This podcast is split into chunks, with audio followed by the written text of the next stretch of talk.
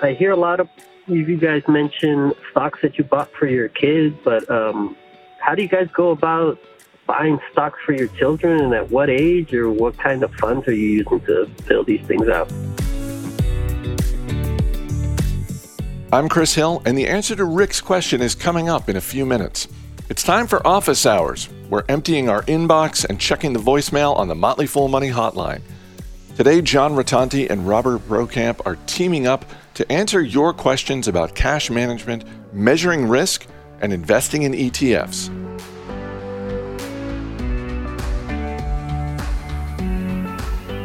Hi, fools. I'm John Rotonti. I'm joined by Robert Brokamp today for office hours on Motley Fool Money.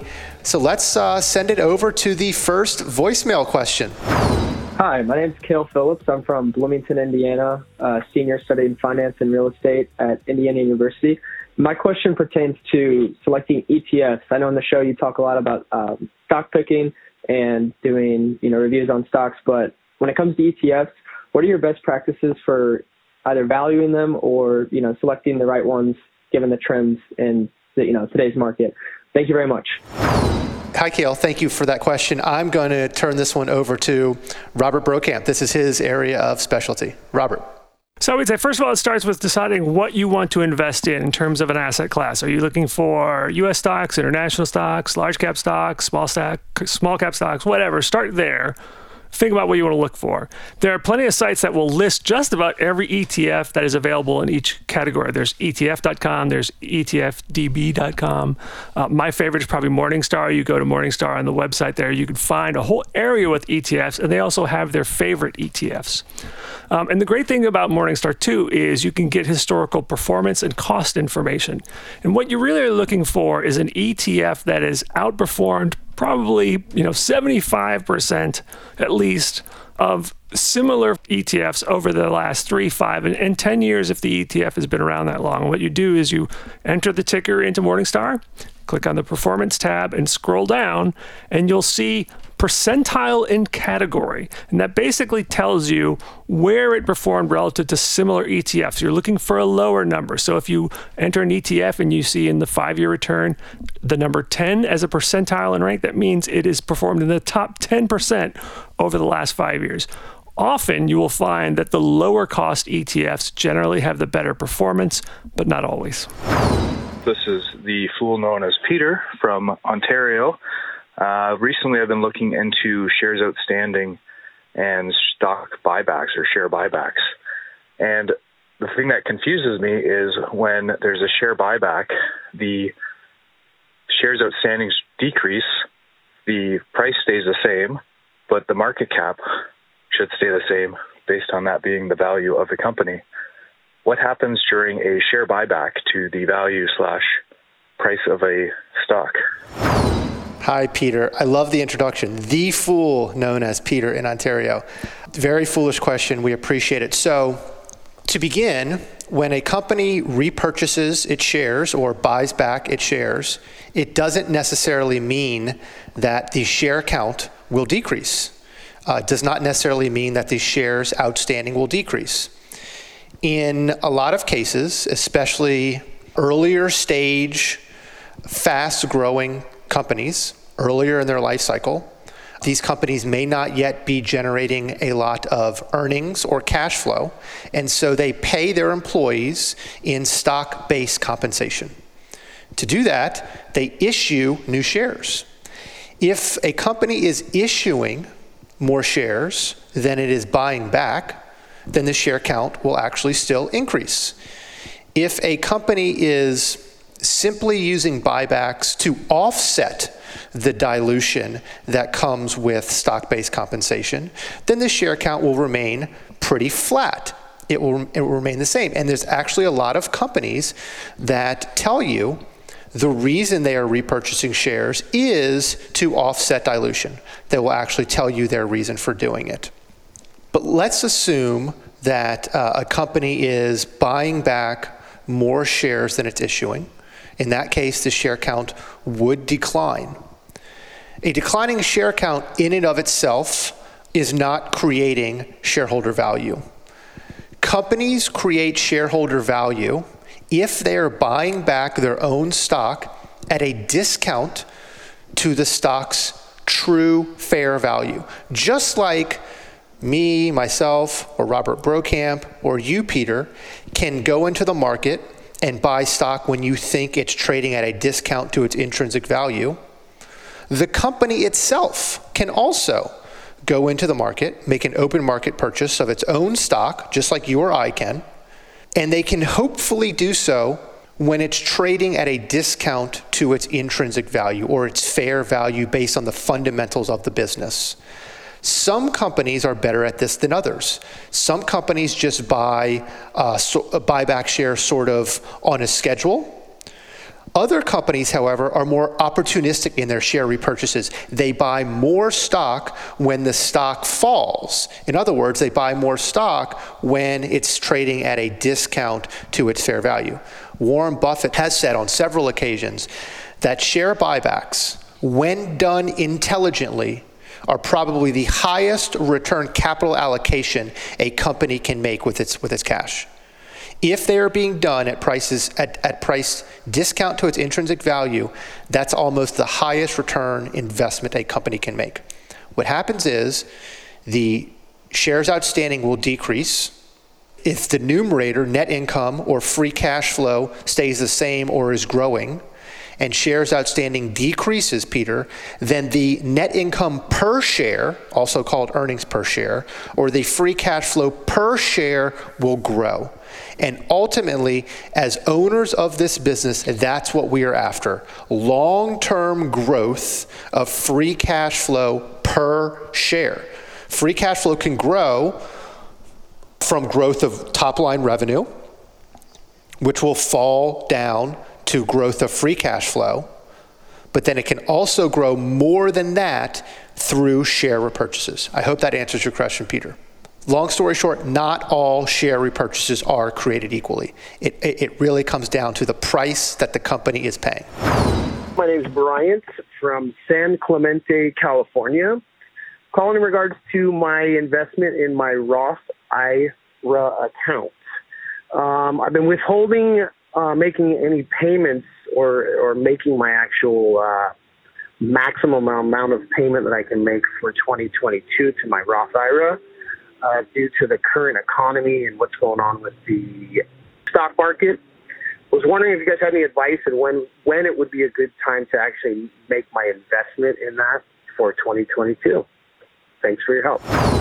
Hi, Bryant. Thank you for that question. This one is tailor made for Robert Brokamp. Bro. So, Brian, I would say there, there are a few things that you might be asking about. If you're asking about whether you should contribute to your Roth IRA or not because of what's going on in the economy or the stock market, I would say just go ahead and make the investment. Even if you're nervous of this about the stock market, because you can put the money in the IRA and then invest it in something like cash or short-term treasuries you'll get a little bit of interest. And the benefit of having that in the Roth IRA is you won't pay taxes on that interest. Whereas if you kept that money out of the IRA, kept it in a regular old bank account, you're going to have to pay taxes on that. So go ahead and put the money in. As for being nervous about the stock market, I understand that, but we generally believe that if this is money you don't need for the next 5, 10, 20, 30 years, you're going to be happy that you invested today. Um, so I, if it's a question of whether to invest in the stock market, I understand that. I'm a little nervous myself, but that doesn't change the fact that every time I get paid by the Motley Fool, I still invest my 401k into the stock market. And I'll just add a third thing since you talk about being nervous about the economy for people who might feel like, well, I may be nervous about my job or something going on. Can I afford to put this cash that I have on the side into the Roth IRA because I might need it in case maybe I lose my job or something like that? The great thing about the Roth IRA, and it is unique to the Roth IRA, and that is you can put the contributions in and then you can take the contributions out tax and penalty free at any time. The earnings, you have to wait until you're 59 and a half. But you can take the contributions out. So some people often call the Roth IRA as sort of a backup emergency fund. I've even written articles about that. So I would think if you have the cash, you want to save for your retirement, you're eligible to make the Roth IRA, go ahead and put the money in, uh, and you'll at least get that tax free growth on any short term, safer investments. Although, as I suggested previously, if this is long term money, you're probably going to be happy that you invest in the stock market over the long term. Yeah, bro, I'll just add um, for long term investors, like you said, over the last 42 years through 2021, the stock market was up in 32 of those years. 32 of the last 42 years. And so it really pays to be bullish if you're a long term investor. You know, that means that uh, the stock market was up in 75% of the years over the past 42 years. So, uh, yeah, really pays to be to be bullish. Hey, it's Rick from Texas. Um, I hear a lot of you guys mention um, about stocks that you bought for your kids, or I know you guys have been talking about children uh, comments, but um, how do you guys go about, you know, buying stocks for your children, and at what age, or what kind of funds are you using to fill these things out? Thank you. Hi, Rick from Texas. Thank you for the question. Another one for Bro. Bro is pulling the weight so far uh, in this in this podcast, fools. So, Bro, take it away. So I would say, first of all, it depends on what you intend to use the money for. So if this money will be used for college, the two best choices are the 529 and the Coverdell. The great thing about those is if they're the money is used for qualified education expenses, and it doesn't necessarily even have to be college. The rules are a little different for each account, but um, if the money is used for qualified education expenses, it grows tax free. The benefit of the Coverdell over the 529 is that you can actually invest in individual stocks. With the 529, you usually can only invest in index funds and you can only make a change once a year. The downside of the Coverdell is the contribution limits are only $2,000 a year. And the contributions can only be made by people who make under a certain amount of money, although you can get around that by just gifting the money to people who have lower income. The good thing is you can do both you can max out the Coverdell to invest in individual stocks and then invest in the 529. And the contribution limits for the 529 are huge in the hundreds of thousands of dollars. It varies by state, but most people don't have to worry about that. Now, for, I'll just tell you what I've done for my kids. So we have 529s, but we do have just regular brokerage accounts for our kids because they are minors, or at least they were when we opened the accounts. They had to be custodial accounts like in most states that's an UTMA account, might be an UGMA, but most is an UTMA. And the benefit of those is that uh, a, a, portion of any of the income, like the dividends, you don't know, is tax free. The downside of that is once the kids reach the age of majority, and that depends on the state too, the money becomes theirs. So, you know, they will either use it wisely or they will sell all the stocks and go buy a car. Um, and the other downside of that is the they are assets of the children. So anything that is an asset held by the children has a, a bigger effect on reducing financial aid eligibility in college as opposed to assets owned by the parent. And Coverdell assets and 529 assets are considered parental assets, so they don't have as much of a harmful impact on financial aid eligibility. And then just finally, I'll just say what we did for our kids is we we they, they each own some index funds, both U.S. and international, because we believe in index funds in general. Um, and but then we got their input. So each kid chose companies that they like, from Apple to Tesla to Target, um, Starbucks, and let them have a little bit of input in the stocks that they chose. What we don't do is talk about the returns with like the returns one kid had over the other because we don't want to cause any resentment. So one kid doesn't know how the other kid is performing, um, but that's how we've done it here in the Brokamp household. As far as when, earlier the better, right? I mean, if if possible, day one, right? The, the day of the birth. Yes. I mean, certainly when saving for college, for sure, right? That is one of the best things you can do is start as soon as possible. And then, you know, there's a, you, uh, the kids do get to an age where they understand what a company is. You know, I don't know how many times I've told my kids when we go into Starbucks that we're part owners of this company. Um, and the great thing about with no brokerage commissions uh, and being able to buy fractional shares. You know, even a five-year-old who likes watching Disney movies, you can buy a little bit of Disney and then start explaining how now that you are a stockholder, you are a part owner of this company. You're a part owner of the company, and you are entitled to a percentage of the of the future earnings and free cash flow of that business. Just to put some numbers around why starting earlier is, is more powerful when it comes to compounding. Really quickly, if you invest $10,000 once, this is just an easy example with math. Obviously, you're going to keep contributing to these accounts, but if you invest $10,000 just once and it, it compounds at 10% per year for 40 years, you end up with $452,000. You invest 10,000 once, it compounds at 10%, which is what the market has done on average over a long period of time. You hold for 40 years, you end up with 452,000. If you also invest that $10,000 once and it also compounds at 10% per year, but you hold it for 60 years, that's the only difference, you end up with $3 million. And so everything's the same. You just started 20 years earlier you now hold for 60 years and you end up with six or seven times more wealth. So I think we're now going to switch over to some questions that came in via email. And uh, to read those emails, I'm going to bring on my uh, our producer, Ricky. Ricky. Good to see you, John. Good to see you, bro. If you have a question for us, you can call us 703 254 1445. That'll get you to our voicemail. Uh, these podcast questions came into us at podcasts at fool.com. The first one coming from Lewis, who is a Quebecois in the Woodlands, Texas. Question how do you use or leverage the daily or weekly volume of shares traded information for particular stock you own or plan on acquiring? I must admit, I seldom pay attention to it. Does it belong more to the realm of momentum analysis? Thank you for your time. That comes from Lewis. Lewis, this is a good question. I've been investing, I'm just going to speak personally and then, then I'll send it over to Robert, for over 20 years. I never looked at average weekly trading volume until I got to the Motley Fool, ever. Not that there's anything wrong with it. It just it, I just never found a way to work it into my process. Once I got to the Motley Fool and was responsible for making um, for pitching stocks to a service, and now I'm responsible for leading a service and making stock recommendations. I do have to look at it now just to make sure the weekly average trading volume is not so low that you know, we could really move the market by recommending a stock. You know, like a micro cap, like under under a billion dollars, no, like under 500 million dollars in market cap and really low trading volume. You know, we, we, we probably tried to avoid those types of recommendations because it, they they, they just don't trade enough. And so, you know, just buying a few shares could really move the market.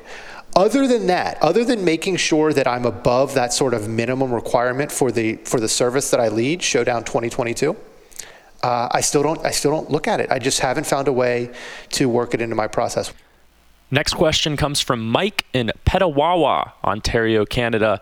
Question is I'm a longtime listener, subscriber to Stock Advisor and Rule Breaker Investing, and a huge fan of your podcasts. I have a question about cash allocation.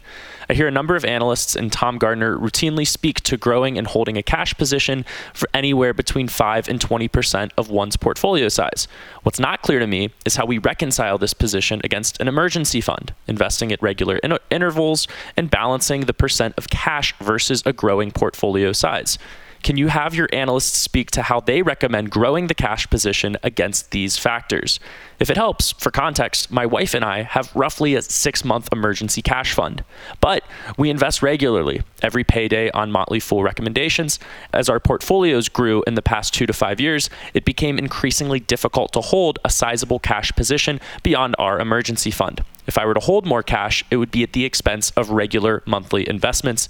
Any insight would be super helpful. This is a great question. I'll start and then and then turn it over to Bro. So one first thing is uh, the six month emergency cash fund is is good. You know, at the Motley Fool, we like to say don't invest um, any money in the stock market that you may need for at least the next three to five years. Um, and so, you know, that money we really try to keep that cash we really try to keep on the sidelines, three to five years um, that you think you could possibly need. As far as how to build up a cash position while at the same time investing on a regular schedule and following the Motley Fool recommendations, one suggestion may, and, and bro, I'd like to know what you think about this. One suggestion may be to not reinvest your dividends. And if you're not reinvesting those dividends, then they would just, um, you know, land in your in the cash uh, part of your brokerage account. So that, that's one way I think to build up cash while at the same time investing on a regular schedule. What do you, what do you think, bro? Yeah, that's absolutely right. And I would say, just anecdotally, uh, most of the investing analysts here at the Motley Fool don't reinvest their dividends. They let them accumulate in cash because that gives them the dry powder to buy more when they feel like that it's necessary. I would also say, you know, uh, in the in his 2012 annual letter, Warren Buffett talked about why Berkshire doesn't pay a dividend. He suggested something that he called his sell off method, which is basically instead of having a stock that pays a 1% to 2% dividend, you just sell 1% to 2% of your holdings and create your own dividend. Um, so that's one way to do it. And then the other way to think about it, I think, is just rebalancing your portfolio. You know, if a single stock or a single sector has done so well that it is now a disproportionate part of your portfolio, maybe too much that, that you're comfortable with selling some of that is also another way to raise some cash.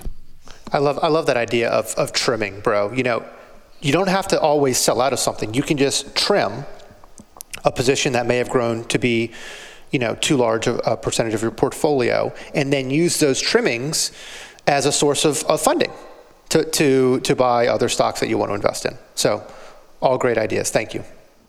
Next question comes from Dan in Silverton, Oregon. You mentioned that you pick a discount rate. I think he's talking to you, John. Based on the riskiness of an investment, I understand that a new startup is going to be different from PepsiCo, but what are some ways that you measure riskiness? Is a company's beta meaningful to you? At the Motley Fool, we don't consider beta a measure of business risk. So, beta, by definition, is how much the stock price moves relative to the market. A beta of one means that the stock price moves you know, in line with the market. If the market goes up, the stock, the stock goes up about the same amount. If the market falls, the stock falls by the same amount. That's a beta of one. A beta of more than one means that when the market goes up, the stock price generally moves up more than the market. And when the market falls, the stock price generally falls more than the market. And then finally, a beta less than one means when the market goes up, the stock goes up less than the market. And when the market falls, the stock falls less than the market. So beta is not a measure of business risk. Rather, it's a measure of stock price volatility. And if you're a long-term investor, then, you know, stock price volatility can be your friend. Stock price volatility, if you're a long-term investor, can allow you to buy low and sell or trim at higher prices like we just talked about. So, what do we consider risk? Risk factors for business and investing in the stock market are a company that has too much debt you know, most of the corporate blowups you see will come from too much debt. For me, that is risk factor number one. Number two, weak business models. Number three, product or service irrelevance. Number four, mismanagement. Number five, misaligned incentives. So that's how we think about, about risk factors for investing. If you want a fuller list, uh, maybe 20 different risks. I bullet point them in an article I put on fool.com called Do You Have an Investing Checklist? All right, that's it. Thank you so much, Fools, for the questions through email and voicemail. Robert, thank you for jumping on last minute uh, to help me with some of these financial planning questions. Ricky, thanks for uh, joining us, reading the questions, and hopefully we'll do another of these office hours down the road. Hope so. Thanks, John. Full on, everybody.